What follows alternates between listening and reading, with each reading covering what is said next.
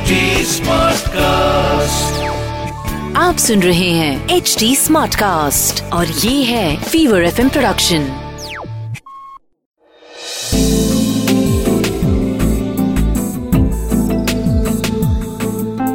एक अधूरी कहानी। एक अधूरी कहानी कहानी वाला देव के साथ। कुछ वक्त का तकाजा होता है और कुछ किस्मत की मार।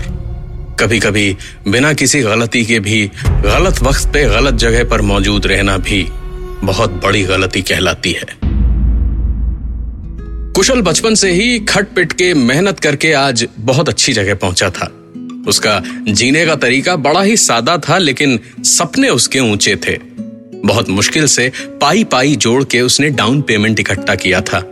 और बैंक की नौकरी उसकी थी ही, उसे लोन मिलने में कोई मुश्किल नहीं होनी थी। वैसे भी, उन्नीस के लिबरलाइजेशन के बाद, अब तो पब्लिक को भी बैंक्स की तरफ़ से लोन मिलने लगे थे, और वो तो स्टाफ था।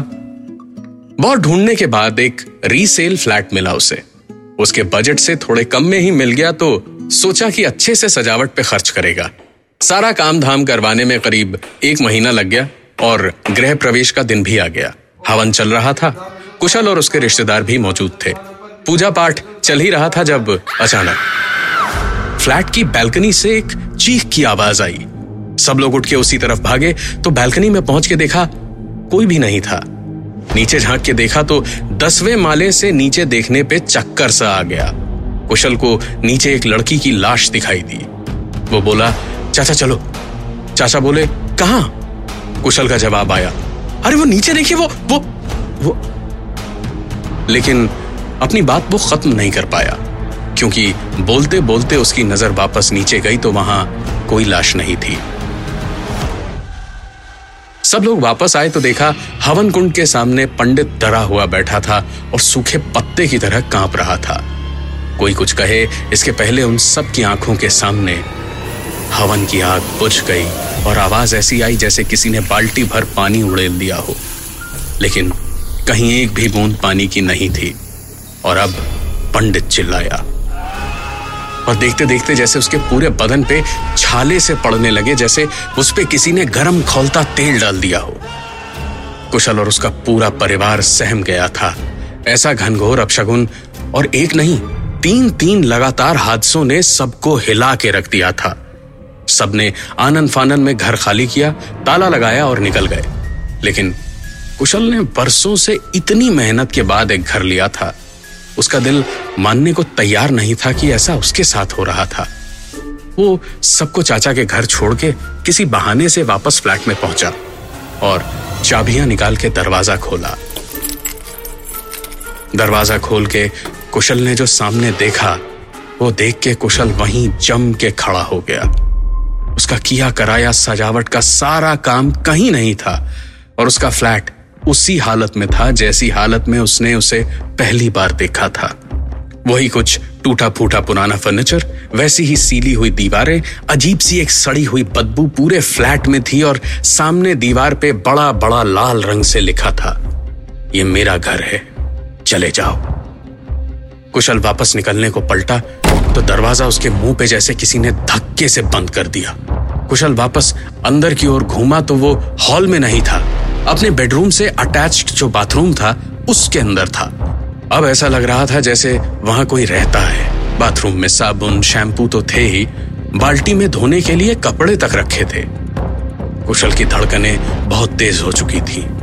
और वो कुछ समझ पाए इससे पहले ही उसकी नज़र आईने पे पड़ी तो देखा, वो कुशल नहीं, कोई और था।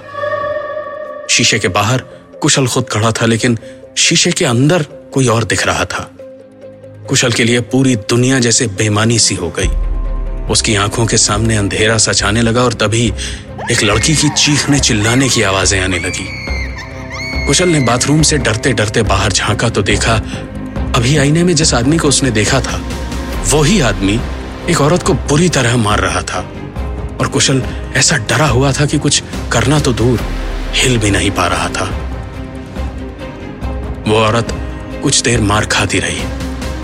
और फिर जब थोड़ी निढाल सी हुई तो उस आदमी ने उस औरत को बैल्कनी तक घसीटा। और जैसे उस औरत को होश आया तो उसे नीचे ढकेल दिया। कुशल चिल्लाया, अरे अरे अरे, ये क्या कर दिया? अरे, आदमी हो कि जानवर? लेकिन उस पर जैसे कोई असर ही नहीं हुआ। उसे जैसे कुछ सुनाई ही नहीं दिया, जैसे उसके लिए कुशल वहाँ था ही नहीं। वो आदमी दौड़ता हुआ फ्लैट से बाहर निकल गया। कुशल को यह खाली फ्लैट अब काटने को दौड़ रहा था।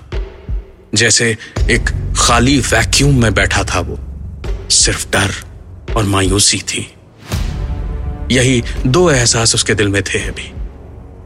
कुशल वहाँ बैठा रोने लगा और उसके रोते रोते ही वो आदमी दोबारा लौटा और इस बार उस औरत की लाश के साथ लौटा और इधर उधर देखता हुआ आया। आकर उसने उसी कमरे की दीवार को तोड़ना शुरू किया। कुशल उठा और उसे पकड़ने के लिए लपका, लेकिन उस आदमी के आर पार निकल गया। कुशल को अब समझ में आया कि उसे वहाँ की सच्चाई दिखाई जा रही थी। उस आदमी ने दीवार तोड़ी और फिर उस औरत की लाश को उसमें चुन दिया और वहाँ से चला गया। कुशल कुछ देर वैसे ही बैठा रहा।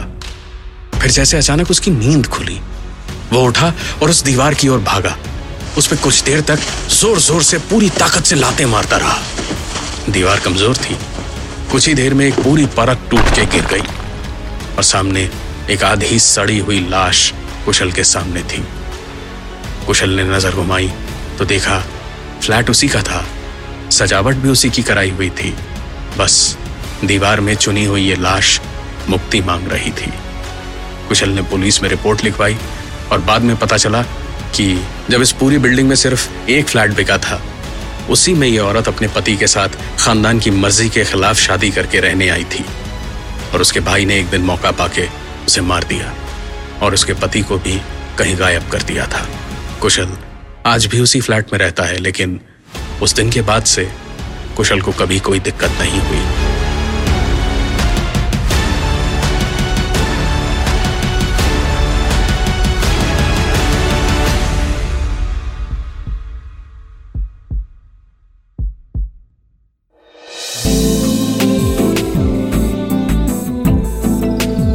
सुन रहे थे।